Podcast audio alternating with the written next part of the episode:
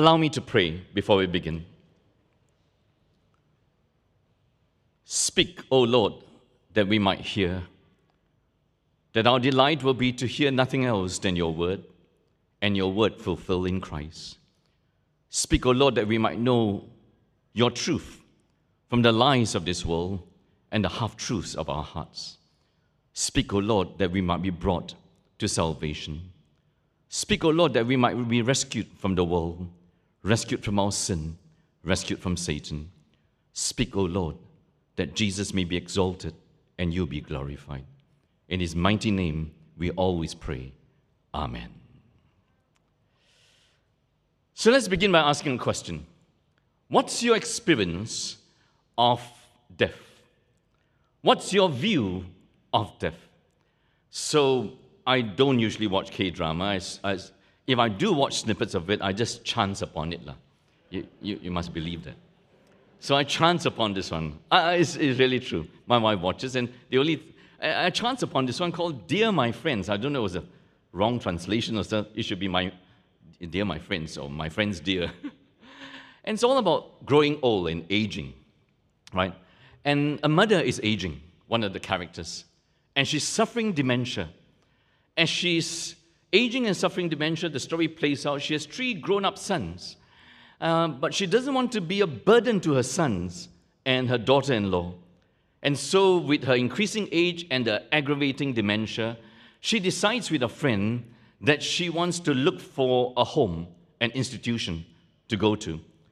So, her friend is reluctant to find this place, No, it will not be good. And finally, she convinced her friend, and they found this place, and then she packed her bags, and then she finally checked in and settled in, put her bags down, sat on the bed, and said goodbye to her friend.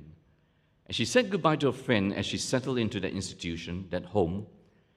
She said to her friend, Please come and visit me when you can. Please come and visit me when you can.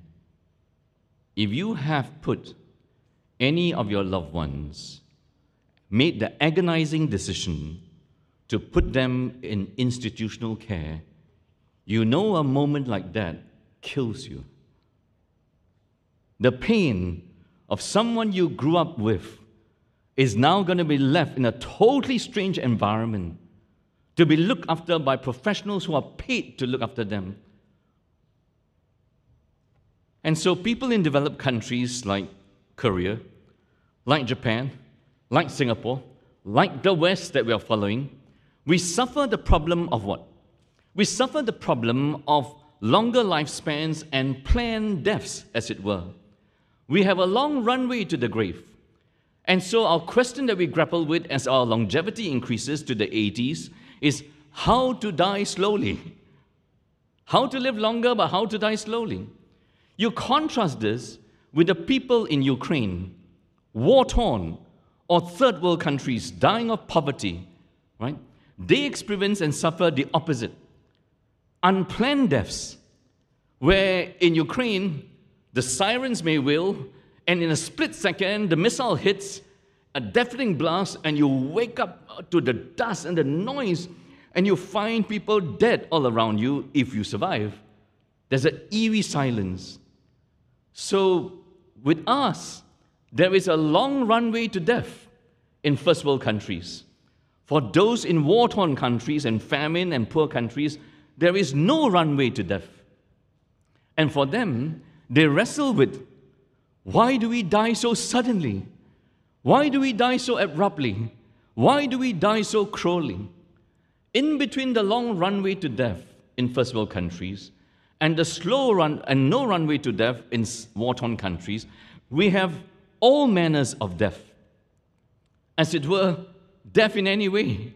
So you got tragic deaths maybe a stillborn child, maybe you got an accidental death. Do you know being at home is more dangerous than being out there? That you could be mopping the floor and you could slip, you could hit your head, and you could end up in coma.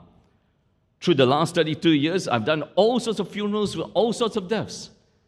And so then there's premeditated death that we spoke about with Gosling last night, where if you didn't tune in, he threw a bottle of wine, right?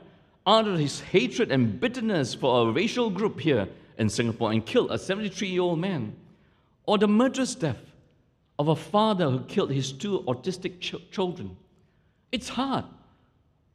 And so, whether our experience of death and our view of death and expectation of death is a long runway or no runway or all manners, we are on an unstoppable, slippery slope to death. Do you believe that?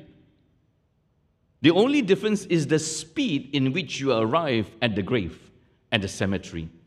So it's either the slow cable to death, if you're going down the cable car, or it's the fast, unhinged roller coaster cabin to death, ricocheting to its end. And so there was a line in the K drama, if I didn't capture it wrongly, right? That's the only reason I watch K dramas, to get a sermon illustration. And a profound line from the narrator we are all walking towards death. Isn't that true? But trying to live as fully as possible. We are all walking towards death, but trying to live as fully as possible. A lot of truth to that. So surely we're not supposed to curl up and die. I know I'm going to die, but I don't want to curl up and die and live a depressive life. I want to stand up and try, and we do stand up and try bravely and sincerely. And so, all of us, because of that way of living, we are known by our life's achievement. So, you could live your life by resume how much you achieve in your career, how much you achieve in your work, how much you contributed out of your career and work. If you don't live life by resume, you live life by eulogy. How much you acted in love towards people. Whatever it is, friends, from a moment a child is born, and by God's grace, we have a grandchild who's about to turn one very soon, right? From the moment the grandchild is born, we are born to live. Every ounce and every sinew and every muscle in you strives, strains towards life. The Lord Jesus Christ is totally different. He was the only man born determined to die. That is the radical contrast with Jesus, where every sinew, every waking moment of his life leans towards his death. For all of us, you would say, if you knew my father or knew my mother, or knew my brother when he was alive, you would know what he was like. With Jesus, you say the opposite. If you know Jesus in his death, you know Jesus completely.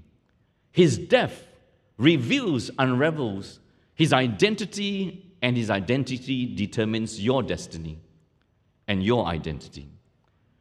And so we said last night. So the, the gospel logic is this our claim to fame is life achievement. Jesus' claim to fame is death achievement. What he accomplishes through his death. Very few of us accomplish anything in and through our death. So we said last night that it's Jesus' death that changes us forever.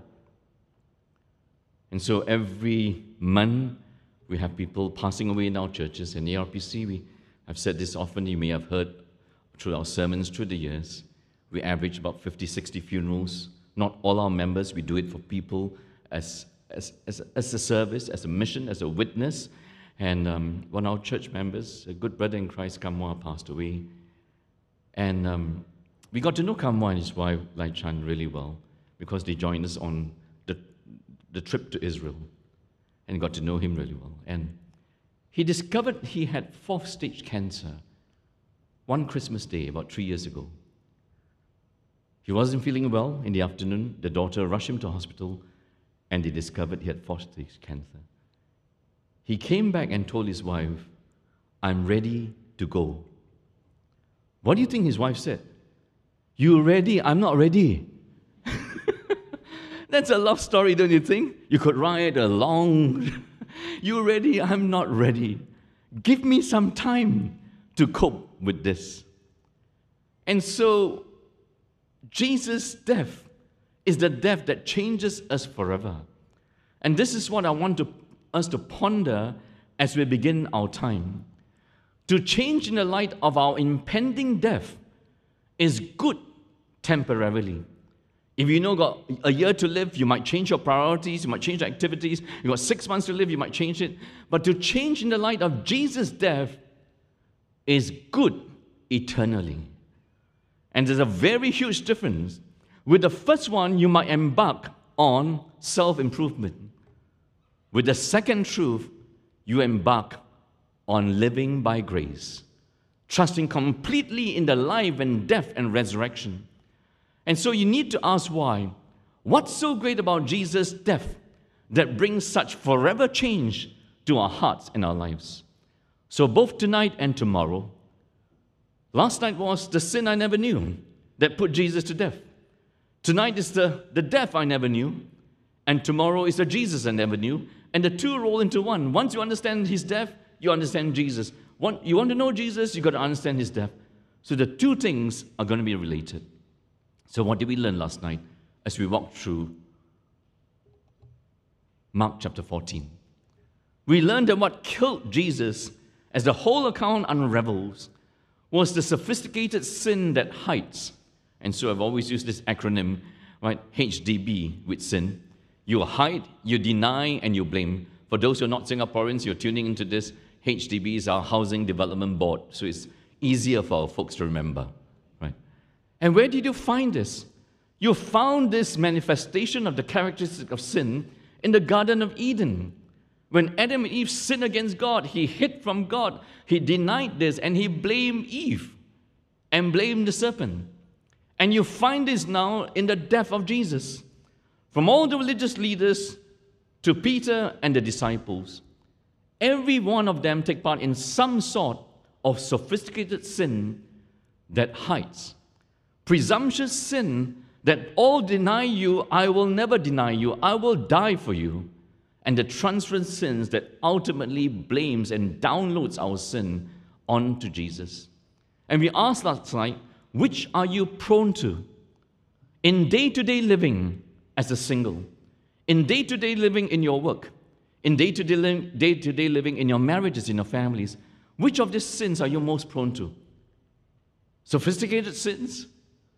Presumptuous sins, you tend to hide things, you look good while doing evil. We're very prone to that. Which ones are you prone to? Is a very important question to ask. And what stood Jesus apart from all around him, beginning with the new Israel that he was constituting with the 12 disciples?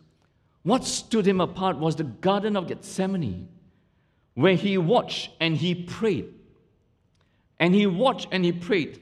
He was, his soul was sorrowful to the point of death. And I don't think that meant just because he was going to die, he was going to receive God's wrath on our behalf.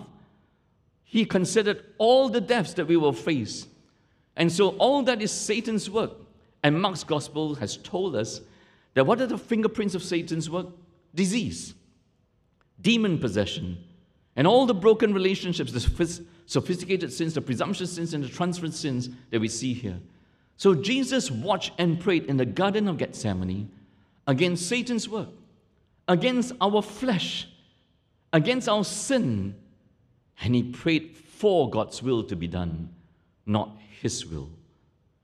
Here's a truth that struck me as I was preparing for this. From this point onwards, there's a very important spiritual truth that you and me have to embrace into our hearts and practice in our lives. And what is that spiritual truth? That Jesus' watch and pray life and Jesus' watch and pray moment, his life culminating in his moment at Gethsemane, is finished. It's over. He has done it perfectly. He has watched and he has prayed. But the church's watch and pray has just begun. And the first visual display of the church's call to watch and pray is not a positive one, is not an encouraging one. Where Peter, James, and John fall flat. Who do you think was more tired at the Garden of Gethsemane? Who do you think whose eyelids could, should have been heavier? Whose, do you think, whose heart do you think should have been more burdened? Who do you think deserves sleep? I would think, hands down, all of us would say is the Lord Jesus. But he didn't sleep. And three times he came back and found them sleeping. So I want to say to you one of the reasons you are weak, one of the reasons churches are weak, is because Christ's work of watch and pray is not carried out in and through the life of his people.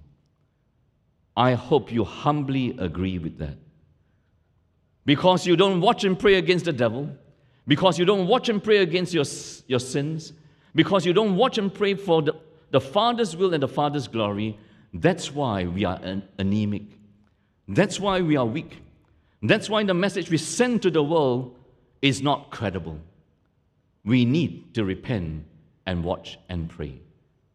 Can you say an amen to that? And from this point onwards, beginning with our EP churches, 16 EP English Presbytery churches, what does that mean for us? As pastors, as elders, and deacons, when God calls us to watch and pray, if we don't highlight this gospel truth and say, this is your highest duty as a pastor, this is your highest duty as an elder, a deacon, this is your highest duty as a child of God, no other duty is higher. It's watch and pray. And so we see it here, friends. Of course, we're not going to see it in all the enemies. We saw it failing. But if only we could see things through God's eyes, because watch and pray is to see things through God's eyes and conclude with God's heart. So, chapter 15 begins this way. And as soon as it was morning, the chief priests held a consultation with the elders and scribes and the whole council. And they bound Jesus and led him away and delivered him to Pilate. I just put the Greek word for you, para, paradokan. And Pilate asked him, Are you king of the Jews? And he answered them, You have said so. In Singlish, you say one, ah. not I say. So he never proclaimed that he was king. He just said, You said. I didn't say. He never claimed to be king. For he perceived that it was out of envy that the priest had delivered him. That's in verse 10. If the main word in the Passover was betrayal, betrayal, betrayal, the main word that jumps out at us, two main words, and the two main words are delivered, handed over, and king of the Jews. To help us understand these last moments of Jesus' life. And so, what is this about handed over? So, in chapter 14 and 15, Jesus' life degenerates into a series of handovers, a series of deliverance. And you see that in verse 10, right? And so, what do we mean? Judas handed over Jesus because of, can you fill that in? Because of, in chapter 14, verse 10 to 11, because of money. The chief priest handed Jesus over because of envy. Chapter 15, verse 10. Pilate handed over Jesus because he feared the crowds of cowardice to satisfy the crowds. And then the soldiers handed Jesus over because it was just his, their duty. And they handed him over where? To the cross. So his life was a series of handovers. And that's so important. And why is that important for us to note? Because we must never underestimate what the love of money can make you do in your walk with God and in your walk with others. Isn't that true? Did you read a whole Straits Times feature on legacy planning? What not to leave your children in Singapore? If you want to leave your children anything, property, and leave them so that they don't fight over it, here are the 10 guidelines for it. you think we don't fight about money? I preached this from 1991 when I first started. Never have I seen every week in the papers then, Straits Times, every week there'll be somebody bringing their father, mother, brother, sister to court over an inheritance. Never underestimate what money can do to you. Money is a great barrier to discipleship.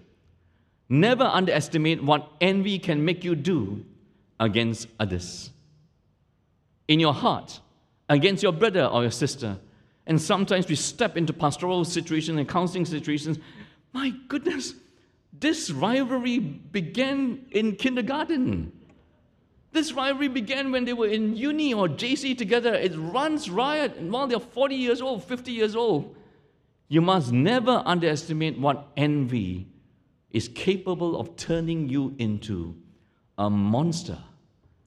You must never underestimate what fear of men, peer pressure, and popularity can make you do. And that's why sometimes some of our youth give up. They give up because of the social media pressure. There's too much bullying on Instagram. There's too much bullying on TikTok. All I said was, and this is true, I went to preach at the youth conference in the Philippines, and Q&A, three, four hundred Filipino youth, and Q&A, this girl sitting right in front here asked, um, I stood up for, for God and said, I believe in God making us men and women, and just men and women. And all my friends unfriended me. I was hated so much. When she shared that, she was in tears, and all the friends had to surround her and comfort her. You think it's easy to stand up? You think it's easy? And we said last night if you stand for nothing, you will fall for everything. And if you don't stand for Christ, you will fall for self. And they all gathered around her to strengthen her. You may be so ostracized virtually, in virtuality. And today, for many young people, being ostracized in virtuality is equal to being ostracized in reality. Because virtuality takes up seven, eight, ten hours of my day. I function in social media. I live in social media. And never underestimate what duty might make you do. And you can never just say, I'm just doing my job. I'm just doing my job. So, the story of Dietrich Bonhoeffer, well known, right? The pastor who stood up against Hitler during World War II. When pastor after pastor, church after church says, he's, he's probably the deliverer of our motherland. Germany has been so bullied after World War II, World War I. And so Hitler has come along. And then that huge biography that was given to me, I read the starting, read different bits of it. That so Germany was the number one Christian country at that time. But how were they so blind to what Hitler was doing to the Jews? And so many of the Christians work in the top civil service. And all they said was, I'm just doing my duty. I'm just doing my duty. I'm just doing my duty. They were the ones who approved the plans for the gas chambers. They were the ones who planned the logistics for the trains to take them. Surely they were asking, is this transporting freight? What freight? And Bonhoeffer asked, How long are you going to plead that I'm a mere civil servant? You must never underestimate all the characters here finds its common DNA with us, friends.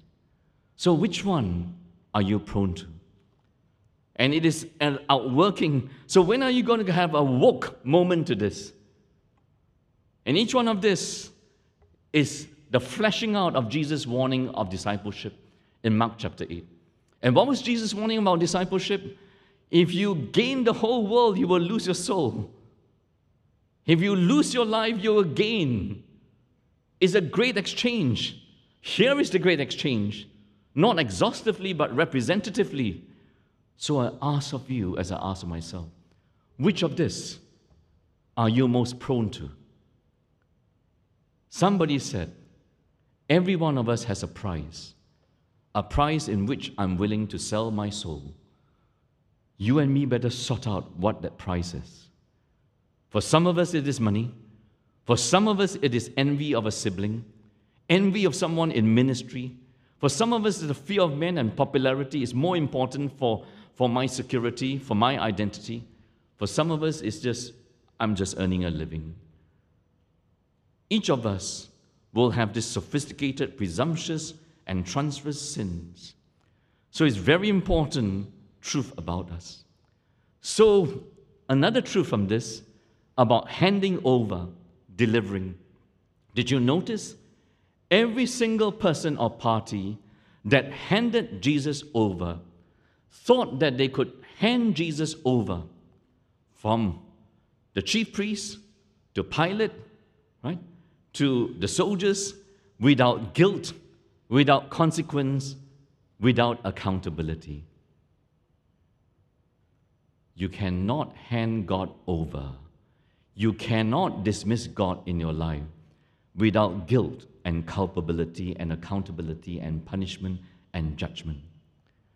Once we put ourselves on the conveyor belt of irresponsibility, we are all part of a chain of condemnation without realizing that we are in a chain of damnation. You think you're on the chain of, con- of irresponsibility, but God will get you. Your final stop is God.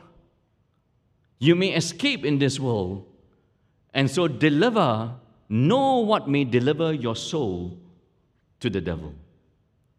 And then know that as you hand over Jesus, as you dismiss him, please do not ever think is without guilt, is without consequence, is without punishment.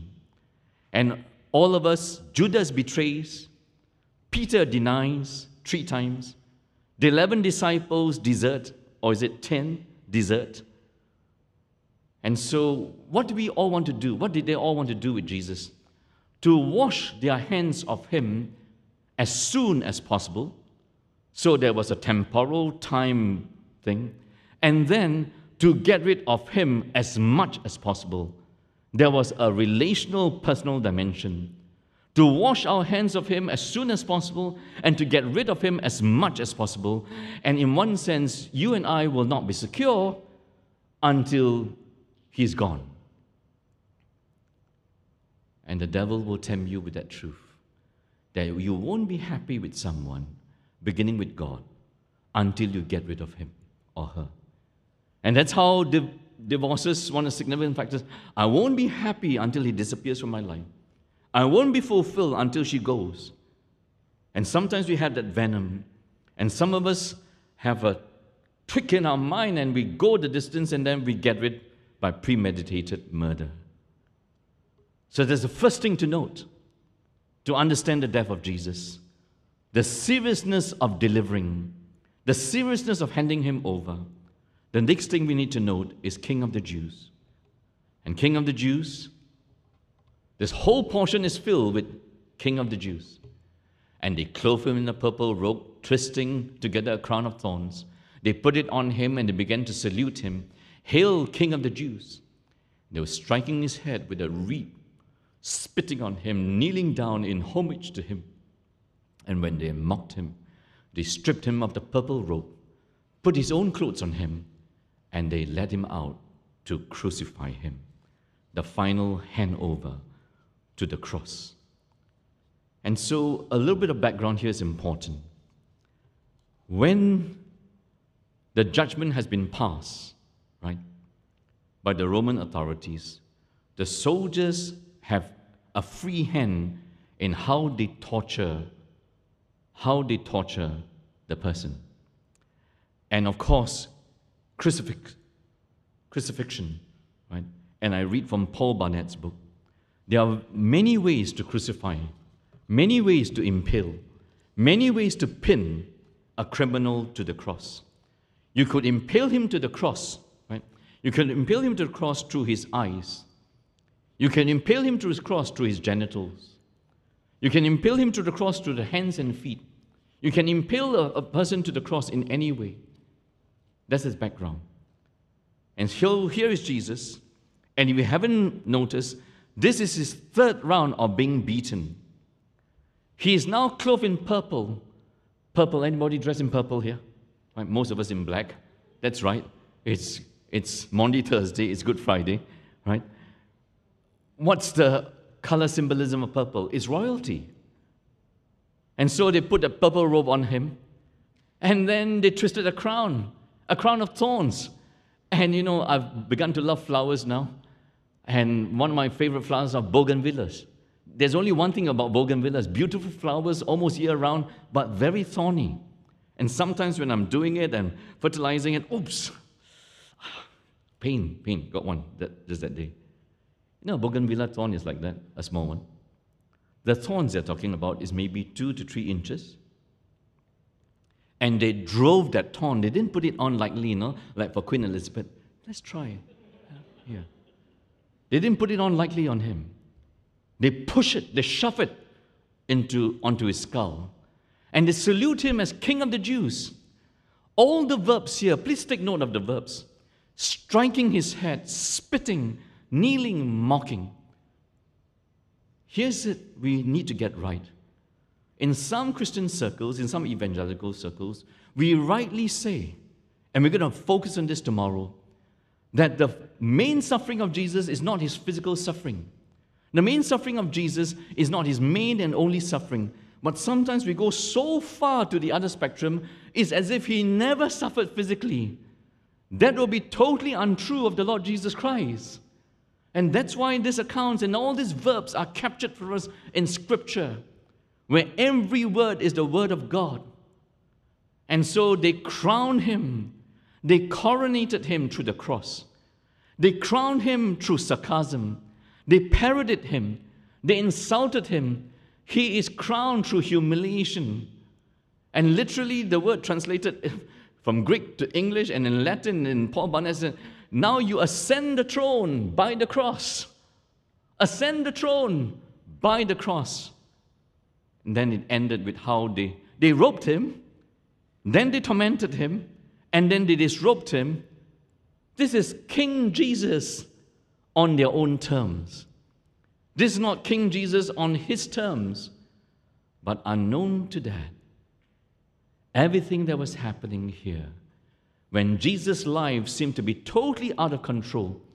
See, a king does things to people. He has the power, his authority. Jesus, the servant king, things are done to him, and he's totally helpless and he's totally hopeless. Jesus becomes everybody's pet hate. Jesus becomes everybody's punching bag and scapegoat. Have you ever been that in your life? To some degree, but never to the nth degree, like Jesus.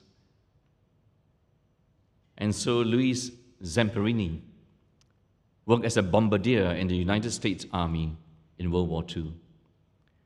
And so it was World War II fighting against the Japanese after the, after Japanese bombed Pearl Harbor, they fought back. And in one of the missions in bombing, his plane went down, crashed into the sea. As it crashed into the sea, they were marooned. They were marooned for seven days. Seven days without food and drink, three of them. No, they were marooned for two weeks. They were marooned for three weeks. They were marooned without food and drink for 47 days. On the 47th day, some Japanese soldiers found them. They were captured, went from one island to the other, and finally they were imprisoned in Tokyo. The commanding officer of his prison was a Watanabe. Let me get it right. Mutsuhiro Watanabe. And from the time he saw Louis Zemper, Zemper, Zamperini, he somehow didn't like him and always picked on him and always beat him and then came an opportunity because Zamperini was a top runner in high school in America, long distance. And he went to run in Olympics. He didn't win the first gold, he didn't win gold. He was number eight in the final. But he ran the fastest last lap, the fastest time ever, I think, for the mile. And so the commanding officer knew that he was an Olympian, an American Olympian. And so he wanted to show that Americans are weaker than Japanese, of course. We do all those things in wars against each other. And then gave him an opportunity from all that beating he was getting. Ezra says, if you go and make this radio announcement, right, broadcast to America that you're being treated rather well as a prisoner of war, they'll, you can go, they'll be lighter. You can go to another place and not live and stay here. So he made the announcement, read the script, then after that, the radio guys came back to him and said, We now want you to read this next announcement. And as he read the script, all these are lies about America. All these are lies about how they are winning the war and how they are treating the prisoners of war. He said he wouldn't do it. So the radio fellas sent him back to the camp to Watanabe. As he went back, Watanabe was really upset with him that he wouldn't do it. But he didn't beat him. He didn't beat Louis Zamperini. He beat another prisoner. And he says, I'm going to keep beating every prisoner here until you go back and do that. And he started to beat him brutally. And Zamperini said, Beat me, don't beat him. And Watanabe said, Okay, all the prisoners in this camp will come and beat you. And so he stood there. He stood there. And one by one, I do not know, was there a hundred of them, fellow prisoners, lined up there, broken hearted. And each one had to punch Zamperini as hard as possible in his face, though he was totally innocent. Every single one smashed him, smashed him, smashed him. You know what Jesus faced was much worse than that. The movie is called Unbroken. Go watch it. It's a true story. But here's the curly thing, or the great thing that while Maroon out there, he was from a Catholic background, he said to God, While Maroon out there, I don't know on which day of the 47 days, if you save me, I will serve you, O God. And after the Americans won the war, he survived. At the Billy Graham Crusade, he gave his life to Christ. And he flew back to Japan to forgive everyone. He wanted to meet Watanabe, who was still alive, but Watanabe didn't want to meet him. I ask of you, friends, a man absorbing the world's hatred can offer love so freely and fully. That's Jesus. That's Jesus. The receiver of the world's hatred, the world's venom, pays back with love. So that's very important for us to realize. As we read about the suffering leading to the death of Jesus, both his physical pain and his relational pain that we're going to look at tomorrow when he cries out, My God, my God, why have you forsaken me? And what made Zamperini able to do that? There are very important gospel truths here, right?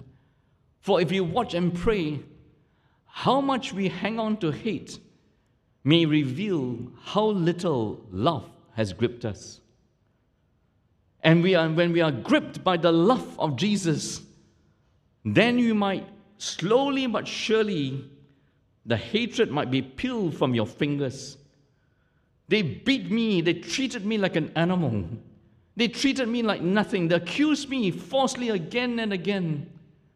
But through the love of God and through Christ. So, are you watching and praying in your life? in our EP churches, if we don't watch and pray and understand what Jesus, what's happening to Jesus here, you will hang on to hate because the love of Jesus hasn't gripped you. Forgiving is difficult, no friends. Forgiving is impossible. Every time you forgive, and every time you not just passively forgive, but pray for the blessings of the person you forgive. There's a test, right? Pray for the blessings for the person that has wronged you. Something dies within you. It feels like death. How much we hang on to hate shows how little love has gripped us. And so, we actually know so little. Everybody around him knew so little about Jesus, right? But we judge him so comprehensively. Jesus knows all of us so fully and comprehensively, but He judges us so mercifully, so graciously, so little? No. He took the rap for us. And I want to say that these are gospel truths. These are watch and praise that will transform your heart, that will transform your home, that will transform your neighborhood, that will transform your communities that will make our churches a shining light. And what do you say as the people of God? So I ask of you, how long are you going to hang on to this hatred, to this bitterness? How long? So Jesus is a man facing hell, but promising heaven. Where do we see that? See how it ends. See how it ends. It ends here, right? 1529. The passers by derided him, wagging their heads. Wagging their heads at what? He's a temple destroyer, he's a master rebuilder. Let him destroy and let him build. And the word is save yourself and come down. Save yourself. The Greek word, the root word is sozo, from which we get the word salvation. The very reason Jesus came was not to save himself. For those who have heard of what was the prior picture before the cross, the prior picture before the cross that's not recorded by Mark is actually recorded by John, Jesus washing the disciples' feet. And as he washes the disciples' feet, it's not something a rabbi would ever do, a teacher will ever do for a student. It's not something an average Jew would do for each other. It's something reserved for a slave, for a servant. But here was Jesus. He got up, wrapped the towel around him, got the basin. As he did all that, right? As he did all that, have you seen people prepare a meal? Have you invited people? Have you seen your wife cook a meal, your husband cook a meal, and you see them preparing, chopping, cutting? Say, let me help you, let me help. As you see Jesus pre- celebrate this meal, right? You see him get up, and you see him do this. You could have said, as the disciples, Rabbi, I don't know what you're doing, but sit down. Sit down, Rabbi. But nobody got up from their seats, actually, from their reclining positions. Nobody got up. Only he got up and then he stooped down to wash their dirty, grotty feet. So, what enabled and empowered Jesus to get up? And what disabled and pinned his disciples to their seats? What pinned his disciples to their seats was their pride. What enabled Jesus to get up and stoop down and wash the feet was his humility. And so, when the crowds walked by and they derided him, and wave after wave, person after person says, Come down, save yourself, come down, save yourself. Jesus was nailed to the cross, pinned to the cross. What pinned him to the cross? Here's a question to ask, right? Our depravity pinned him to the cross. That would be true. Secondly, God's sovereignty pinned him to the cross. But ultimately, between our depravity and God's sovereignty, it was Jesus' humility pinned him on the cross. You and I do not get up in life to say sorry to each other because you are pinned there by the weight of your pride and forever you'll be gripped by hatred and unforgiveness and no reconciliation. And sometimes we have to get this right. I've said this much in my sermons. We may travel across hundreds of kilometers to share the gospel in India, in China, in Myanmar, but I'm not willing to walk, walk across three meters of my lounge room to say sorry to my mother or sorry to my father so one woman was saying to me, I don't know what I did wrong to my daughter once. You know. She just gave me the cold shoulder, slammed the door, and days just Cold War, silent treatment. Cold War, silent treatment kills you. So who do you think should make the first move? She waited, she prayed, she waited, she prayed, and finally she wrote a note and slipped it under her daughter's door. See, if I have wronged you, I'm sorry, but I just don't know what I did wrong. At least you tell mommy what I did wrong. Then I can say sorry. We may be willing to fly hundreds of kilometers for a mission trip, but the very person that God wants you to save is four meters across in your HDB flat. What will pin you down is your pride. What pinned Jesus to the cross was his humility. So you got to watch and pray. Are you going to do this? Can you do this? Will you do this? It's so important. And so, this is watch and pray against Satan, against sin, and for God's will.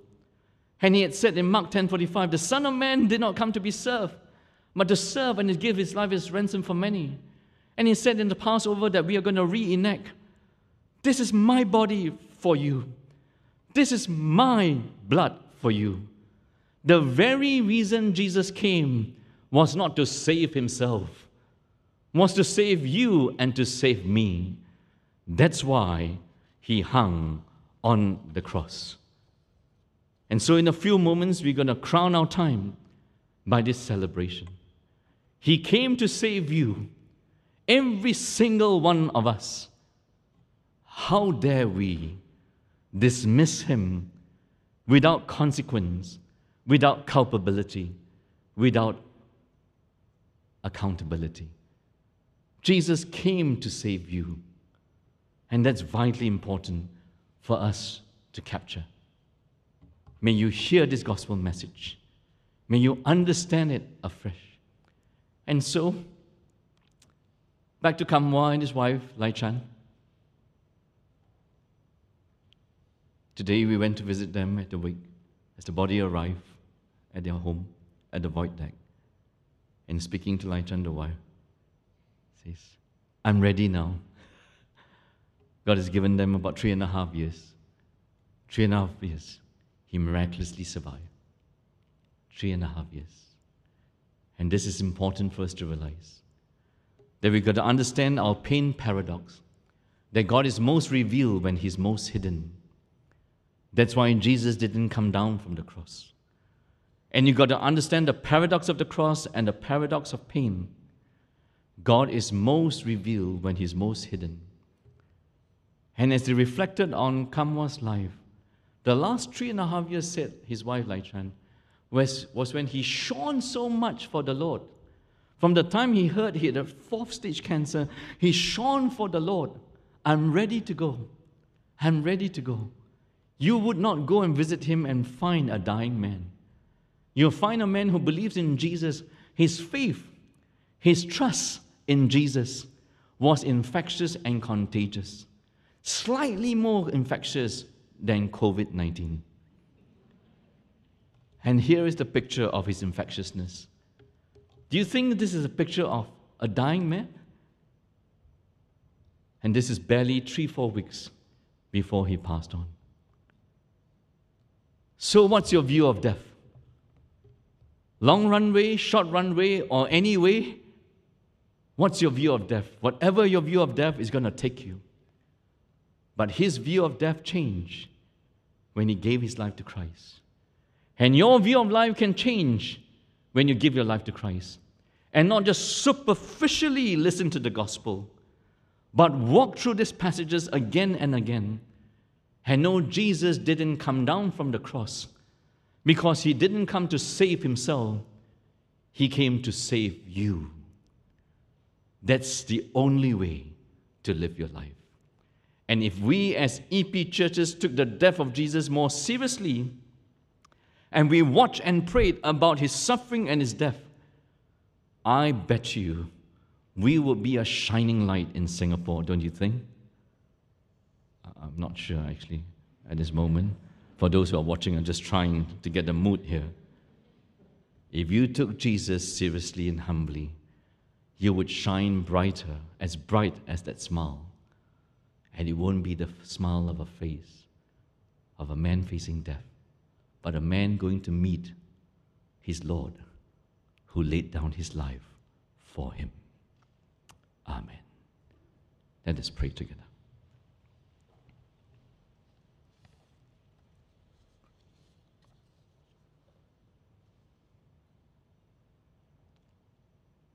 Spend a few moments in just quiet and necessary re- reflection of all that God has spoken into your heart. Whatever view you came and attended this meeting tonight, whatever view of life, whatever view of death, we pray and hope has been clarified and enlightened by the life, the suffering, and the death of Jesus. and in beholding his death, may your life and my life change forever. Heavenly Father, you are to be praised, you are to be worshipped. For loving us though we are so unlovable, for giving us your very best in giving us your only Son. To Jesus we must turn, and to Him, we, in Him we must trust. We confess all manners of sin that proceed from our heart. Our sophisticated sin, our presumptuous sin, our transverse sin that hides, that denies, and blames. And now we understand the seriousness of handing over and delivering. Just treating Jesus as if he was of no consequence to our lives. How wrong that is. And not treating Jesus as the King, the King of the universe, to whom we can entrust our life and take our instructions from. Heavenly Father, we come confessing, we come repenting because you have drawn us to yourself. And for those of us who perhaps have never given our life to you, we pray that tonight will be the start of a new life surrendered to Jesus. For those of us who call ourselves believers, may you find us now loving Jesus, worshiping Him, and trusting Him ever more so. That the Lord Jesus' watch and pray is finished, but our watch and pray against Satan, against our sin, for the Father's glory and for the Father's will, must begin in our lives. We pray for this revival in our hearts, in our homes, in our churches, that we can be a shining light for you. In Jesus' mighty name we pray. Amen.